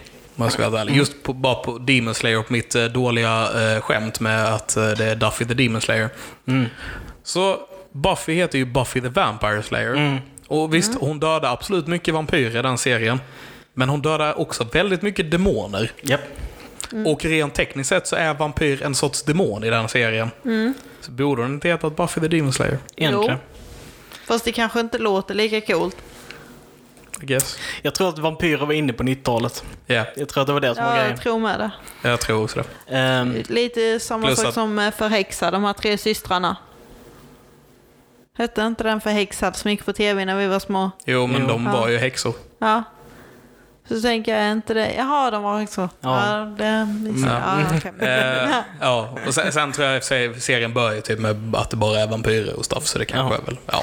Ja, det har väl blivit någonting annat. Men i alla fall, riktigt bra rekommenderad, bra karaktärer och sådär. Och till, förvånansvärt lite fanservice, för japanska serier brukar vara kända för att de alltid ska slänga in eh, kvinnliga karaktärer med revealing clothing och sånt skit. Men det, det är väldigt lite sånt i den här, eh, om någonting alls. Alltså det, den, är, den är väldigt bra. Den är väldigt påklädd också då. Ja, Bara bra. Eh, för det kan man störa sig ganska rejält på annars.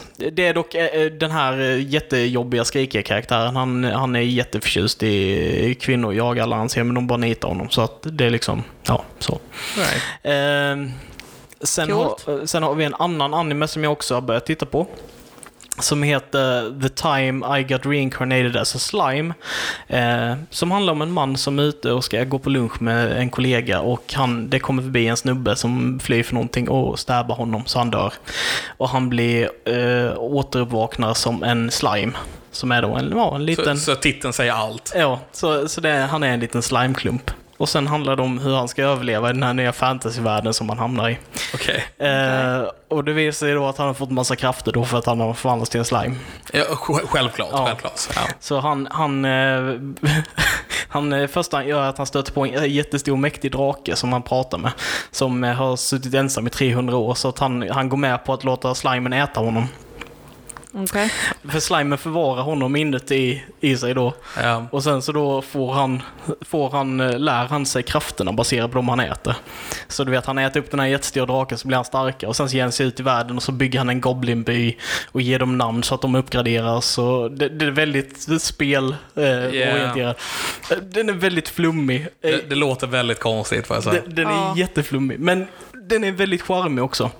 Dock så lider den lite utav den här japanska pervers-grejen. All right. Eh, tyvärr. Men den är charmig. Mm. Eh, vad har jag mer gjort? Jag har sett Beetlejuice Ah, fuck yeah. eh, första gången. Mer sandmaskar. Mm. Har du sett den? Nej. Eh, från 80 tror jag vi kom fram till att den var. Ja, kultfilm. Eh, typ en av Tim Burtons första filmer. Yes, och eh, Michael Keaton spelar då eh, Beetlejuice. Nu har vi sagt det två gånger. Beetlejuice, Nej, inget händer. inte henne. Han är upptagen. Ja. Eh, och det, ja, det handlar om en, en, eh, ett par som eh, bor i ett hus och har det jättebra där och trivs hur bra som helst med livet. Och de har semester, de ska ha semester hemma, de ska göra saker och sen så kör de av en bro och drunknar. Eh, och upptäcker att de är döda och hittar en handbok för the newly deceased i sitt hus och de måste läsa för att veta hur de ska leva som spöken. Och, Eh, hur man hanterar döden. Ja. Efter döden. Så Okej. flyttade in en familj där som de inte trivs med, så de vill få dem att flytta, så de försöker hemsöka dem, men det går inte så bra. Eh, De vill typ att de ska... De är ju, ny, de är ju nydöda, så Ja. det är svårt, man det svårt att veta hur man hemsöker folk. Liksom. Så det slutar med att de, eh, de, de som flyttat in där, att de vill att eh, de ska komma ner och umgås med dem så att de kan starta en theme park med herregud, spöktema. Och, så de måste använda sig av Beetlejuice som är en psykopat, Basically, demonspöke. Pro- professional eh, hemsökare. Ja, så, så de måste kalla på honom för att han ska skrämma bort dem. Ja. Det, är, det är typ hela, hela filmen. Den, Ja. den, är, den är skruvad och härlig och rolig liksom. Ja, Ja. den låter väldigt skruvad måste jag säga. Ja. Eh. Det var så här, en av mina favoriter, favoritfilmer när jag var liten typ. Beetlejuice är en sån äcklig karaktär som är så underbart underhållande. Okej. Eh, det, det, det är liksom, Michael Keaton gör så jävla bra framträdande eh, som, som honom. Eh, så, nej, ja, skitbra. Jag vill kolla om den nu. Jag, alltså, jag har inte sett den på många år och jag, jag har sett att den ligger på Prime och har bara väntat med att kolla på den till rätt tillfälle. Och jag, jag känner lite grann att det tillfället är nog ikväll. Mm, mm. Härligt. Ja. Eh, det sista som jag tänkte nämna bara är att jag har spelat ett spel också som heter Gas Station Simulator. Just det. Eh, som är då att du ska driva en bensinmack. Alltså Eh, tänk dig lite som The Sims nu. Ja, nej, jag vet vad det är för Ja, någonting. okej. Du behöver inte förklara för mig. Nej, nej, vad bra. Eh, nej men så det är, du börjar med att du är i öknen Du kommer till en bensinmack, din farbror har gett ett lån så du ska kunna köpa den här bensinstationen. Eh, och sen så visar det sig att han är en riktigt skum typ så att han kräver mer och mer pengar från dig och sådär. Men han hjälper dig också under tiden så.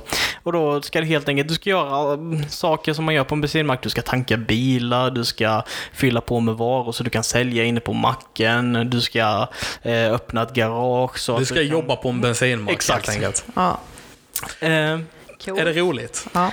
Eh, eh, ja, alltså det, det fyller någon sån här konstig eh, del. Alltså jag sitter inte där och bara haha, this is the best game I've ever played. Men det är ändå någonting så här att det finns Det alltid lite- någonting att göra. Det, det är liksom... Lite satisfying i det. Ja, Det, det är verkligen Jag satisfying att tjäna, att tjäna pengar i det här Ja. låtsasspelet. Ja. Men så här, det här är ju en riktig grej som man kan göra och det är inte överdrivet eh, liksom svårt att faktiskt öppna en bensinmack.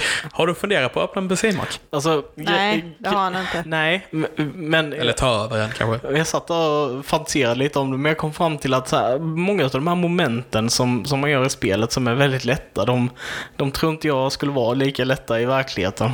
Eh, Antagligen inte. så det är väl lite det som är... Fast man slipper i och för sig Billy, som är den här jobbiga ungen som bara kommer till bensinmacken och börjar eh, klottra på väggarna. Alltså, efter att ha jobbat i butik kan jag säga att nej, du slipper inte Billy. Okej, men i spelet i alla fall så får man ta saker och kasta på honom till han slutar. så det är bra. Jag menar, du kan göra det i verkligheten också, men... Ehm, nej men så, det var ett helt okej spel. Ehm, jag har inte så mycket mer att säga om det. Det är lite Nej. charmigt, du har en reset-knapp så du kan gå om, du, om bilarna, om de har krockat för mycket och typ så här inte kommer loss. Så kan du gå till en knapp vid en del av eh, bensinmacken och klicka på den så bara kommer det ufon och bara beama upp alla bilarna och flyger iväg igen. Så att du resetar. Alltså, det är så här typ charmigt, billigt eh, spel. Om man gillar typ sim simulatorer liksom så är det ganska kul. Um, all right. that's it basically. Alltså Eh, sådana hjärndöda spel är rätt roliga ibland ändå. Ja. För det är, så, det är så avkopplande att göra det liksom. Det är lite underhållande på sitt sätt. Det här är inte avkopplande, alltså jag är konstant stressad. Visserligen har jag blivit mindre sen jag anställt massa folk. Eh, I spelet då får vi förtydliga. Du har Eh, anställt en massa i spelet. exakt, Ja. så att, men nu är ju stressen då att då måste jag veta när de är slut på energi och måste gå och vila. Så jag måste sätta in någon ny som kan ta över kassan och grejer, du vet. Så att vara chef, det är fan inte lätt det heller. Nej. Och sen måste jag beställa alldeles för mycket produkter. Jag måste springa fram och tillbaka till varuhuset och plocka ut alla produkterna hela tiden. Alltså det är mycket. Mm, jag hör Det är det. mycket nu. Ja, Det är hårt liv. som att jobba i en butik. Eller en bensinmack. Eh, ja, Nej, det var, det var det. Levin, vad, vad har du nördat sen sist? Eh, ja, jag, eh, ja, jag har spelat in en film. Eller åtminstone senare till en film. Mm. Så det var Grattis. Tack, tack, tack. Eh, Får ja, du berätta någonting om den? jag eh, säger så lite som möjligt just nu. Vi har eh, ett lokalavkult. Lokalavkult. Lokal avkult. Eh, ett Lokal- lokalkult-avsnitt. Ja. Där, där jag och Birgitta då, som har skrivit filmen pratar lite mer om det. Okej, har den här Birgitta skrivit någon film tidigare? Ja, Är hon känd i Karlshamn? Inte i Karlshamn skulle jag inte säga. Blekinge? Hon, eh, ja, mer i Blekinge och li, Okej. lite i världen, I guess. Ja. Vem är Birgitta? Eh, ja, Birgitta Liljedahl heter hon.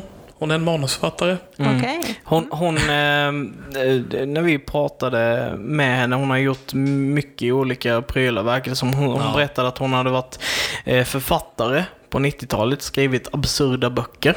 Så beskrev hon det. Yes. Ehm, och Barnböcker eller vuxna böcker? romaner, jag tror att det är för vuxna. Noveller Okej. tror jag hon sa. Novell, noveller hon. Mm. Eh, Men, men eh, fick då till sig att eh, det här var lite för absurt. Jag kanske ska testa att göra någonting som inte är så absurt. Och då började hon skriva filmmanus istället. Typ. Okej. Eh, och hon har startat någonting som är tydligen världskänt. Asper Writing Lab. Som är, de är på Asper. Och, Inte bara. Nej, det, det, är alltså, det, är en samlingsplats för eh, manusfattare framförallt kanske, men också för regissörer och skådisar där man kan träffas och diskutera sina manus och kanske testa att spela in en scen från sitt manus för att se hur det funkar. Hon har det här, eh, ja, dels på Asper, hon har varit i London med det, Berlin och runt om i världen lite grann. Liksom, med det. Så. Häftigt. Så väldigt, eh, väldigt kul att träffa henne. Hon hade mycket intressant att säga och så. Ja, ja. Väldigt kul. Jag har varit med på Asper, det är därför jag har lite koll på det också. Sen. Eh, Men eh, ja, så det är en grej. Också, jag har kollat om lite Acquisitions Inc-grejer senaste tiden. Eh, jag bara låg sjuk här för ett tag sedan. Eh, det är därför ni inte, delvis därför ni inte har hört något avsnitt på ett tag nu. Eh, vi har varit upptagna, jag har varit sjuk och lite sådana grejer. Men, så då började jag kolla om lite Acquisitions Inc. som är en grupp som spelar Dungeons and Dragons på YouTube, basically. Eller de gör det på PAX, som det är en festival i USA, som det heter. En spelfestival i USA. Så då spelar de inför massa folk där. Ehm, men eh, nej, så det har varit kul att, eh, att återupptäcka det lite grann, får jag säga. Mm, jag eh, är ett väldigt stort fan. De är väldigt roliga att kolla på när de spelar. Det, det blir mycket komedi och liksom, eh, de- tar det inte för seriöst. Även om jag kan vilja ha sånt där det är mer seriöst, till exempel critical role eller sådär. Ibland också. Eh, Och jag lyssnar mycket på Glass Cannon nu, så är det kul att ha någonting där de inte tar det för seriöst heller. Om ni förstår vad jag menar. Eh, Och sen är det kul just med att spelledarna är Eh, Först var det Chris Perkins som är eh, lead game designer för Dungeons Dragons. Och sen då Jeremy Crawford som är the lead eh, rules designer för Dungeons Dragons. Eh, nu senaste avsnittet som släpptes, som var det första live-avsnittet efter pandemin, så var det Kate Welsh som var spelledare. Hon hoppade in nu tillfälligt. Jeremy Crawford kommer att återvända. Men hon är ju eh, också story designer, så jag tror hon har varit med och skrivit uh, Descent to Avernus som vi spelar just nu, om jag inte har helt fel. Ehm, så det är väldigt kul just med att de har folk som faktiskt jobbar med detta som är involverade och det de gör i sina spel är rent tekniskt sett canon, brukar de, och det blir mycket roliga situationer och sådana här saker. Sen så kan de hoppa lite på reglerna för, just för att det är live och på scen så kan de hoppa, att den här grejen borde inte, egentligen inte funka, men nu tillåter vi det för att det är inför en publik liksom. Eh, Så det har varit väldigt kul. Eh, Jag har också kollat på Sex Education, nya säsongen. Eh, väl, vet ni vad det är för serie? Ja, jag har sett första säsongen. Mm. Och nu är det tredje som har kommit va? Det är tredje som har kommit. Eh, Det handlar basically om en uh, unge och hans vänner. Eh, Den här ungen är son till en sexterapeut. Ja. Och eh, upptäcker att sin skola, på sin skola så är det många som har problem med sexlivet. Så att han blir hobbyterapeut på skolan och tar betalt för det av eh, sina elever. På Det- grund av sin mamma, kan man säga. Han har ju lärt sig väldigt mycket Ja. för att hans mamma är sexterapeut. Och eh, jag tycker den här serien är supercharmig och rolig att kolla på. Alltså, man, Den är lättsam. den är lättsam och fortfarande liksom, man lär känna alla karaktärerna på ett väldigt bra sätt så man, man blir investerad i serien ändå. Liksom. Jag, tycker, jag gillar den här serien väldigt mycket faktiskt. säga. Eh, det känns ju typ som alla karaktärerna är ju, de flesta karaktärerna är ju high school-ålder liksom. Men det känns ändå som att den är riktad åt äldre, typ vår ålder. Eh, på något vis. Jag kan Ja. inte riktigt förklara det så, men det känns lite så. Eh, och sen är det kul att Micke Persbrandt är med i den. Eh, och eh, Han är med i säsong två och tre också. ja, Okej. Är han fortfarande sönderkoksad? eh, på riktigt är han nog det, men inte i serien. Och det är kul att se liksom, skådisar man känner igen. Eh, han, huvud, eh, han som har huvudrollen, han var med i och jag kommer inte ihåg vad filmen heter nu. Den här sci-fi-filmen med ungen som spelar ett spel och så dödar de utomjordingar på riktigt. En uh, Enders Game. Enders Game. Så han som spelar Ender har huvudrollen i den här serien också. Den utspelar sig i Storbritannien, så den är ganska brittisk också. Vilket är någonting jag har trillat in på ganska mycket senaste tiden. Så med just det här brittiska så hoppar jag över till vad jag mer nördat sen sist, vilket är brittiska game shows. Jag har kollat jättemycket på eh, 8 out of 10 Cats med Jimmy Carr. Jag har kollat mycket på Taskmaster som är ett annat program där de eh, får, där komiker helt enkelt får uppdrag av en Taskmaster som de ska slutföra på under vissa villkor. Väldigt roligt att kolla på. Ja. Och sen har jag sett den senaste säsongen, sista säsongen av Lucifer. Har du sett hela? Ja. Ja, vad tyckte du? Jag eh, gillar den. Det är också så här lite lättsam serie tycker jag, Lucifer. Det är, liksom, det är en cop show fast med Satan. Ja. Vi har pratat om den tidigare så jag tänker Ja. jag behöver inte förklara den sådär jättemycket. Eh, Jag eh, tyckte, jag gillade slutet. Jag, den slutade ungefär så som jag tänkte mig att den kunde sluta och jag känner mig nöjd med det. Har du sett det också? Jag har börjat se den, så spoila inte mer än så. Nej. Nej. Hur tänker du att den kan sluta? Jag har sett så långt att Lucifer ska åka upp till himlen men han har inte tagit sig kragen ihop den. Så att jag tänker att den här kan egentligen sluta på vilket håll som. Okej. Antingen åker han upp med Chloe eller så gör han inte det. Eh, Ja, det är ju de två alternativen faktiskt. ty, ja, så det känns som att det kan bli fem, verkligen vilket som. Den kan ta vilken turn som helst. Någonting jag generellt tycker har blivit lite tråkigt med de senare säsongerna. Det är ju att Dan och Chloes dotter, hon hade ju en större roll i de första säsongerna än vad hon har haft nu. Hon, Liksom. hon får mindre plats nu, Ja. definitivt. Och det tycker jag är lite tråkigt, för hon blir lite sidosatt, för hon har ju ändå bara Chloe kvar. Och jag menar om Chloe väljer att, Spoilers. ja, spoilers, eh, och välja att följa med Lucifer till det här familjeföretaget som hon kallar det. v- Vad ska då hända med henne? Ja, det är ett problem som de kanske hanterar i serien som jag inte ska säga någonting Aha, om. okej. ja. Men det är lite så här, det, det tycker jag har blivit lite, ja, Ja, men, eh, ja, nej, men hon får definitivt mindre plats. ja det får hon. Eh, sen så blev jag lite deprimerad på den här serien också för att ja, det, efter jag hade sett den så bara, nej, jag, jag vet att jag har kollat upp det lite grann någon gång innan, men jag måste kolla liksom mer om Lucifer från serietidningarna som han ändå är baserad på. Ja, Och jävlar vad han är nerfad i den här tv-serien. På vilket sätt? Han är... Det är inte samma karaktär.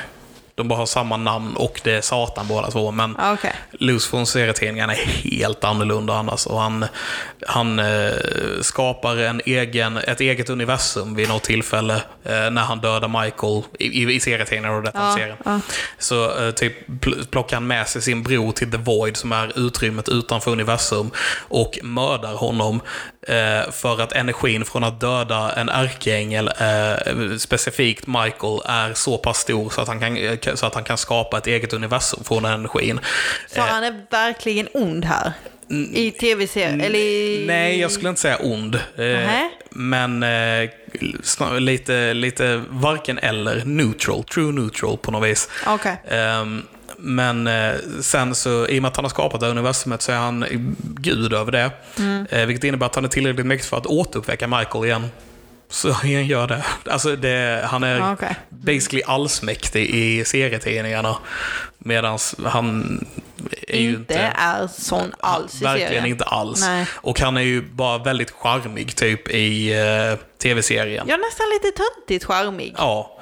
Eh, och god, skulle Ja. jag definitivt säga. Ja. Det, det är liksom det är två helt olika karaktärer trots att eh, Ja, tv-serien är baserad på tidningarna. I, I serien, alltså i tv-serien så får du ju inte riktigt känslan av att Lucifer är den riktiga djävulen för han är lite för töntig. Han är lite för mesig. Alltså visst, han kan dra på sig Devil's face och han kan slåss, men du får ju aldrig riktigt se att han ser ut som en djävul heller. Nej.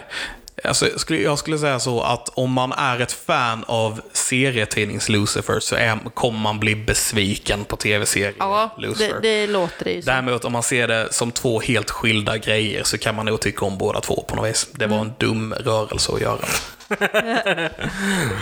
Ja, är du klar? Ehm, Eller har du nördat något mer sen sist? det har jag garanterat, men jag kommer inte på mer just nu så jag stannar där. Ja. Serie jag har nördat sen sist. Lucifer då, som har nämnt. Jag har fortsatt på säsong 3 av Gotham. Eh, Gotham. Bättre. Tycker den börjar bli lite tuggmotstånd. Tycker det börjar bli lite tradigt. Men eh, har man fan tagit sig igenom tre av fem säsonger så är det ju bara att bita äpplet och se klart den. Eller så skiter du i det. Nej, det, att kan man inte. Nej, det kan man. Nej, jag, är- jag, jag klarar inte det. Det, det är typ min go-to. Så fort serien bara inte intresserar mig längre som har droppat den. Ja, Tänk om det blir bättre nästa säsong. ja precis. Då får jag väl höra någon som säger att den är bättre och sen så får jag överväga ifall det är värt Tänk om det inte är någon annan som kollar på den serien. Precis. Jag har sett klart säsong två av Twin Peaks och börjat titta på säsong tre, eller den senaste. Och jag har sett klart säsong åtta av Modern Family. Mm. Det är ju en sån riktigt underhållande som man bara slänger igång och igång i bakgrunden. Ja, väldigt så här bakgrundsserie. Ja, verkligen. Den- jag tycker den- den, är kul. Den är mysig. Den är Ja, mysig, den är men det är mysig. så här, ja precis som du säger, går i bakgrunden kan Ja, man tänka. li- lite som Friends. Ja, eller How I Met Your Mother typ. Ja, typ. Ja. Är det dags för back, back, back? Jaha, du var klar där. Jag är klar. Så då kör vi... Fuck Vänta. Okej. Jag får, be, här. Jag får be om ursäkt till Christians grannar så här i efterhand att vi sitter och låter som tre förstoppade hönor. Fuck dem. Ja. Så, Vi gör konst här. så vad har vi tittat sen sist Levin? Vi, ja, det är ju MCU-hörnan, vilket Precis. innebär eh, att det är Marvel vi pratar om nu. Eh, så det är What If, för det har inte kommit någon ny film. Var det Shang-Chi vi såg sist? Ja, det Ja. var det. Eh, men eh, ja, så då är det bara What If den här gången. Mm. Någon som kommer ihåg vilket det senaste What If-avsnittet vi pratade om var? Ja. Jag, jag tror inte vi pratade om zombies. Nej. Nej, Vi pratade om vi, Doctor eh, Strange. Ja, precis. Och efter Strange så kom ju det alla tre har sett, vilket är det här med Tony Stark. Det är det näst senaste. Vi Ja. har fortfarande zombies prata om också då. Right? Ja. Ja. Ja. Så eh, vi börjar där. Zombies, vad tycker vi? Ehm, Nej. Jag tyckte det var skitkul. hur, hur började Eh, det? Det börjar med att eh, Hulken kommer tillbaks från eh, Thanos skepp där vi början av Infinity War och landar i The Sanctum Sanctorum. Och någonting har hänt eh, under tiden. Typ jorden har blivit infekterad med något jävla virus och Ja, alla har ja. blivit zombies. Ja, just det. Så, så, Så, så, alla zombiefilmer någonsin, ja. Men, men det är hur, hur den startade var att viruset kom från, från eh, det, Var det inte från Avengers viruset kom? det, det kom från the Qua- Quantum Realm. Ja. Eh, Ja, så var det. så, var det, så blev Ant-Man och Wasp eh, zombies. ja. Och sen så smittade de ner alla Nej, andra. inte Wasp. Nej, just det. Och Eh, var ju en stor del precis. utav Det var ju, det var ju eh, Hank Pym åkte tillbaks för att rädda sin fru där från The Quantum Realm. Och på något vis hade hon blivit smittad i The Quantum Realm med ett zombievirus. Och hon bet Hank Pym och sen åkte de tillbaks och smittade hela världen. Ja. Jag behöver inte säga så mycket mer än att det- den, den var rolig. Ja. Så, typ, Alltså jag är ju inget fan av zombies tyvärr, så för mig så tyckte jag det var, blev liksom bara med. Jag gillade detta avsnitt väldigt mycket och det är intressant bara. Nu, så det här var, det här var zombie-Thanos i, i avslutet. Han har fortfarande samlat alla Infinity Stones av någon anledning. Vad ska han göra med dem nu? Han lär inte ta bort hälften av allt liv. Jag menar det är hans föda nu när han som zombie. Eh, så kommer han att, eh, kommer han att eh, snappa med fingrarna, knäppa, vad heter det? Snappa, knäppa. Eh, Knäppa med fingrarna och eh, göra dubbelt så mycket liv så han ska ha mer mat och göra fler zombies. Who knows? Vem vet? Precis. Eh, jag tyckte det var kul med referenser, ty, typ Ant-Man som bara blev ett huvud som referens till Futurama där. Eh, Just det. Och eh, han fick åka med Doctor Strange cap och flyga runt och han bara Wingardium Leviosa! Ja. Stuff like that. Det var väldigt kul. Eh, och sen tyckte jag att Scarlet, Zombie Scarlet Witch var the most terrifying fucking thing I've ever seen. det, det var sjukt creepy. Men jag kan ju säga så här, det här var ju sånt dum avsnitt typ. Ja. Så det, det gav inte mig så mycket. Det var Nej, bara roligt typ. Eh, så kände jag. Ja. Men, men jag tror man fattade, eller jag hängde med på att detta skulle vara ett gimmick-avsnitt så fort det var Marvel Zombies. Ja. Lite så, om vi ska vara sådana, alla avsnitt av What If har varit gimmick-avsnitt. För att alla de här är What If. Ja, ja, ja, men alltså eh, vissa har ju intressanta frågeställningar. Ja. Ja. Som, är, som är större än bara zombies. Ja. Ja. Och det är väl det som är, typ, gör att den, detta blir bara ett, ett avsnitt. Det, det sticker liksom inte ut av någon annan anledning än att det är zombies. Nej, Nej. nej, det är ju det Eh. som får det att sticka ut. Ja, Eh, jag vet inte, jag gillar zombies så jag gillar detta. som sagt, helt okej. Eller, jag gillar inte alla zombies. Shaun of the Dead. Jag gillade Walking Dead i början, sen blev det för mycket och tråkigt. 28 dagar senare. Yes, gillar 28 dagar senare. Ja, eh, jag gillade det. Eh, nästa avsnitt då var... Nästa avsnitt efter det var ju eh, Tony Stark. Tony Stark. Right. Killmonger saved Tony Stark. Yes. Ja. Ehm, jag tyckte det var ett bra eh, avsnitt.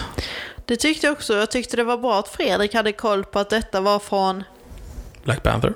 Nej, att... Det Första här med, Iron Man? Ja, precis. Att detta var från första Iron Man. Så du har glömt första Iron Man. Jag kommer inte ihåg jättemycket av de första eh, Marvel-filmerna som kom. Det Okej. är så länge sedan jag såg dem nu. Jag har inte sett dem alltså, Sen de kom. typ precis. Oj, de är värda att se om. Ja, Ja. de är det. Första Iron Man är fortfarande en av de bästa MCU-filmerna. Ja, ja. 100 procent. så jag tänker att jag behöver se om dem. Mm. Få refresha minnet. För, men han hade koll på det, vilket var bra. Eh, och jag hade ju koll på Black Panther eh, och att han kom därifrån. För den är ju, kom ju ganska nyligen, vad är det, 2017, 18 typ? Där någonstans. Ja, precis. Eh, nej men jag gillade det avsnittet. Det var lite, det spårade ur lite, men det var lite det jag hade förväntat mig liksom. Hur menar du spåra ur? Att han skulle framstå som någon superhjälte och sen så blev han lite ond och så blev han lite god. Alltså just det här, han vände kappan lite efter vinden tyckte jag. Killmonger. Ja. Ja, han var ju Killmonger. Han, var ju, Ja. han har ju alltid varit sån. Han manipulerade ju bara alla för att, för att göra hans slutgiltiga mål, vilket är att befria typ den afrikanska befolkningen. Eller Ja. så befria svarta människor från tyrannin utav vita. Det, Alltså, var, det, var ju, det var ju egentligen samma grej som i Black Panther, bara att han gick genom Tony Stark i detta Ja, avsnittet. precis. eh, och eh, de gjorde det bra, för de gjorde inte det tydligt. Nej. Det är det som jag gillar med detta, att han, han, han spelade också för oss, tittaren, eh, som att han var den goda. Ja. Eh, Det var det jag försökte komma till. Så Mm. ja, jag håller med. Ehm, så jag, jag, jag gillade det. Jag tyckte att det var ett bra avsnitt. Det var okej. Det var inte mitt favoritavsnitt från det här än så länge. Alltså jag, ty- jag tycker fortfarande i helhet att alla avsnitt kanske inte ger svar på just what if, men jag tycker de är väldigt välgjorda och, att jag, och jag tycker det är väldigt roligt och uppskattat att de har tagit med så många av rö- originalrösterna som de har kunnat. Mm. Hur menar du att det inte ger svar på What If? Nej men i, alltså som i vissa avsnitt som det här med zombies, det kanske inte är en fråga jag hade kommit på eller tänkt själv om inte de hade gjort ett avsnitt om det. Nej, jag tror Är du med hur jag menar? de gjorde ju What If Zombies för att det är en, äh, en känd grej från tidningarna, typ. Marvel okej. Zombies, liksom. Ja, Men Ja. för annars tycker jag att de svarar ju alltid på frågan eh, Ja. med att visa vad hade hänt om det här grejen hade ändrats. Precis. Det är, liksom, det är ju det hela, det är det varje avsnitt går ut på lite grann. Så jag tycker de svarar på frågan menar jag bara. Mm. Det var kul att se, men detta var inte mitt favoritavsnitt. Eh, Det var kul att se Andy Serkis som klar igen. har du något önskar- favoritavsnitt? Eh, Jag vet inte, låt mig, låt mig tänka. Eh, Låt alla komma först, så ska vi ja. se. Eh, Men Låt alla komma. Ja men det var lite det jag tänkte. Har du redan ett favoritavsnitt när inte hela säsongen är Nej, släppt, men det här var liksom? inte det bästa av de som har kommit, om Nej, jag säger så. Nej. Ehm, jag eh, får en liten känsla av på något vis att de har valt ut ganska noga vad de här avsnitten ska komma ifrån. För att de vill påminna oss om de här tillfällena lite grann. För att det är någonting som kanske kommer dyka upp nu när timelines och stuff börjar bli ganska stort i the MCU. Om ni förstår vad jag menar. De påminner som första Iron Man-filmer om vem Killmonger är. För att det kanske är någonting som kommer bli relevant i framtiden av någon anledning. Ja, De påminner Ja. oss om att hur hela Marvel-universet kan bli zombies. Kanske kan bli relevant av någon anledning. I don't know. nej, Ehm, absolut. Eller att eh, Doctor Strange har en dark side. Kanske är någonting som kan bli relevant. I, alltså, ni förstår vad jag menar. Ehm, så det är intressant av den anledningen. Ehm, och eh, sen, så, vet inte, jag får lite känslan av på något vis att de kommer koppla ihop de här avsnitten i slutet av säsongen. Ja, det tror jag med. Liksom att man får en röd tråd genom alltihop. Yeah. Ja, Och speciellt nu efter det senaste avsnittet då som du inte hade sett Christian. Som jag inte har sett. Det här var, detta var ju också ett så här lite... det här tyckte jag var skitroligt. Okej, jag tänkte säga det här var lite sånt, det var ju ett komiskt avsnitt, men Ja. det var lite så här mellanavsnitt på något vis.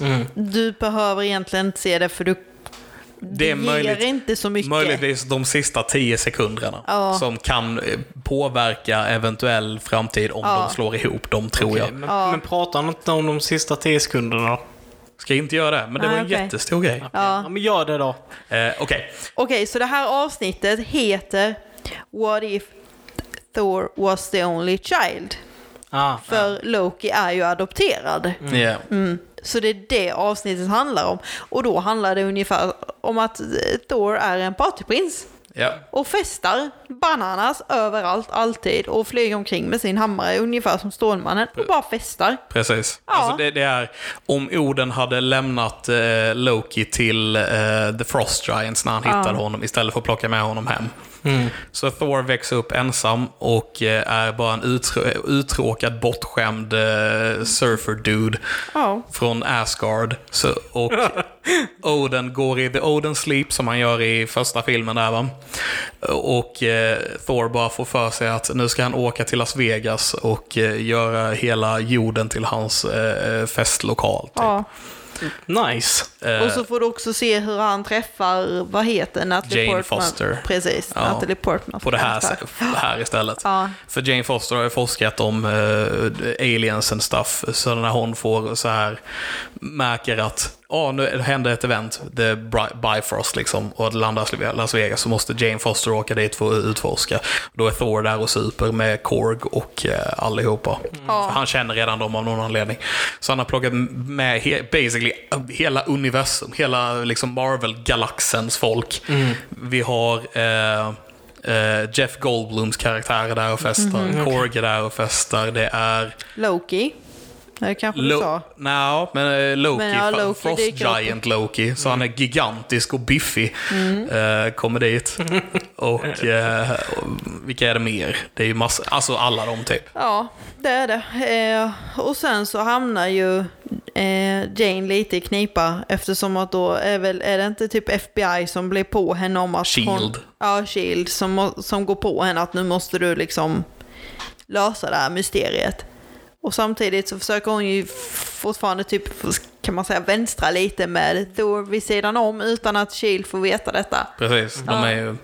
Eh, de gillar ju varandra liksom. Eh, så, så Shield eh, får kalla in, eh, eh, jag höll på att säga Captain Carter, men jag menade eh, Captain Am- Captain Marvel. Ja, eh, för att lösa det här problemet, för hon är den enda stark nog som kan ta sig an Thor. ja, Så de eh, typ slår varandra över hela jordklotet och det blir så här väldigt komiskt eh, Bugs Bunny-stuff när de slår varandra och så bara ser man dem flyga upp i rymden och landa i ett annat land och land, så står det typ France över hela landet där de landar.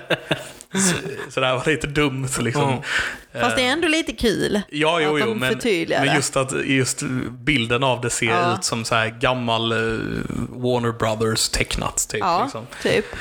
Gimmicky. Ja. Ehm, Så det var mer ett underhållande avsnitt.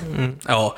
Det, det, Det- De kanske laddar upp här. Ja, Ja, det, det känns som att de första har varit lite mer, eh, ja, tänkvärda. Anst- ja, ansträngande, Eh, liksom allvarliga. Och sen så bara nu, bara, nu ger vi dem lite, lite chill här innan Ja. the big finale. Precis. Och när vi kommer till det här, jag vill bara säga hur, det här, hur eh, jorden som festplanet avslutas. Och också Jane Foster, vi har fått reda på att eh, den senaste planeten de eh, hade en fest på finns inte mer. För att de festade upp den. Ja, Okej. Så den, det finns inget kvar av den i alla fall. Eh, så Jane Foster kom på att detta är ett problem typ och lyckas kontakta Frigga, Thors mamma, som, eh, och skvallrar för henne att Thor har en fest på jorden. ja, Så hon, ska kom, eh, så hon ska komma dit, så hon ringer Thor och bara Du, jag har hört att du är på jorden, jag kommer hämta dig nu. Så- Thor får panik och börjar städa hela jorden från sin fest. och sen lyckas han få människor till att sitta som att han undervisar när hon kommer. Så hon Ja, det är så- är så dumt. ja, det är så jävla dumt. Alla- Alltså det är roligt dumt där. Så, så han har ju typ, jag kommer, inte Loki tror jag inte, men han har så här. Korg och eh, folk liksom sitter och han bara Och, Och har sen har jorden bil, det är sådana här grejer. Så, du vet, jävla dumt. Ehm, och så vill jag bara nämna de sista tio sekunderna av Mm. avsnittet som är att Thor åker och träffar Jane Foster och typ frågar om de ska gå ut på en dejt. Mm. Och när han går därifrån så öppnas en slags portal bakom honom. Och ut kommer Ultron med alla Infinity Stones. Okej. Mm. Så det som jag tycker är intressant här med det dels att Ultron har alla Infinity Stones, undrar vad som händer där. Men också att de har avslutat väldigt många av de här avsnitten just med att apocalyptic kind of stuff. Som vi har Ego som får tag på Starlord i ett avsnitt. Zombie Thanos som vi har pratat om och så vidare och så vidare. Det är där jag känner någonstans kopplingen kommer bli. Jag vet inte riktigt hur. De har även öppnat upp det här med andra dimensioner, dels med Doctor Strange-avsnittet och dels med Captain Carter-avsnittet. Att de kan färdas mellan olika dimensioner och stuff. Så jag undrar om det kommer kopplas ihop på något vis. Mm. Så jag tror snarare att, eh, eller ja, det är ett alternativ är att det bara är för att visa att det kunde inte hänt på något annat sätt, för då hade det inte funkat. Mm, Alltså, men hade, hade inte Thor funnits där och gett liv till Vision så hade Ultron fått absolut. Mindstorm. Men om man då kollar på tidsmässigt så är ju det här mycket tidigare än eh, när Ultron har skapats. Och eh, detta är ju- och om inte Loki eh, är Odens bror, nej Odens bror, eh, Thors bror, bror. eh, så kommer inte han att ha det här problemet med att han vill bli kung av Asgard and stuff och kommer inte få tag på The Mindstone som han har i The Scepter. Och utan The Mindstone i The Scepter så kan inte Tony Stark och eh, Hul- Hulken bygga Ultron. Eh, Så att Ultron borde inte ens finnas i den här världen. Så det, teorin är väl lite grann att Ultron kommer från ett annat universum in till det här universumet med alla Infinity Stones. Mm. Eller en annan tid, att han reser i tiden menar jag. Okej. Eller något åt det hållet, I don't know. Mm. Det ska bli intressant att se. Jag hoppas de kopplar ihop det. Jag vill på något vis att de ska göra det. Mm. Och att det är canon alltihopa liksom. Ja. ja. Ja. Yes. Och med sagt så var det allt för oss ikväll. Ja, det var allt som vi skulle gå igenom. Vi har pratat om Dune, vi har pratat om En sen sist och vi har pratat om Buck, Buck, Bucké MCU-hörnan. Stämmer Har ni bra. sett filmen så får ni jättegärna kommentera vad ni tyckte om filmen och komma tillbaka med feedback. Mm. Varit Jag, jag har sett filmen, jag tyckte om den. Och, eh, ja du menar inte mig? Nej. Nej, jag menade till våra kära lyssnare. Ah, Okej, Ja. ja just det. Mm. Eh, och eh, i vanlig ordning, om ni eh, tyckte om detta avsnittet så dela det med era vänner. Om ni inte tyckte om avsnittet så dela det med era fiender. Um, Sprider som ett virus. jajamän. Ooh, det gillar den. Passar nu i pandemitider och allting. Eller Eh, eller opassande beroende på på. Sure, absolut. Ja. Eh, men med det sagt så tar vi och tackar för oss helt enkelt. Tack vi för ikväll. eh, hörs nästa vecka. det gör vi. Ha det fint. Ha det gott. Puss på gumpen. Hej! Puss, hej.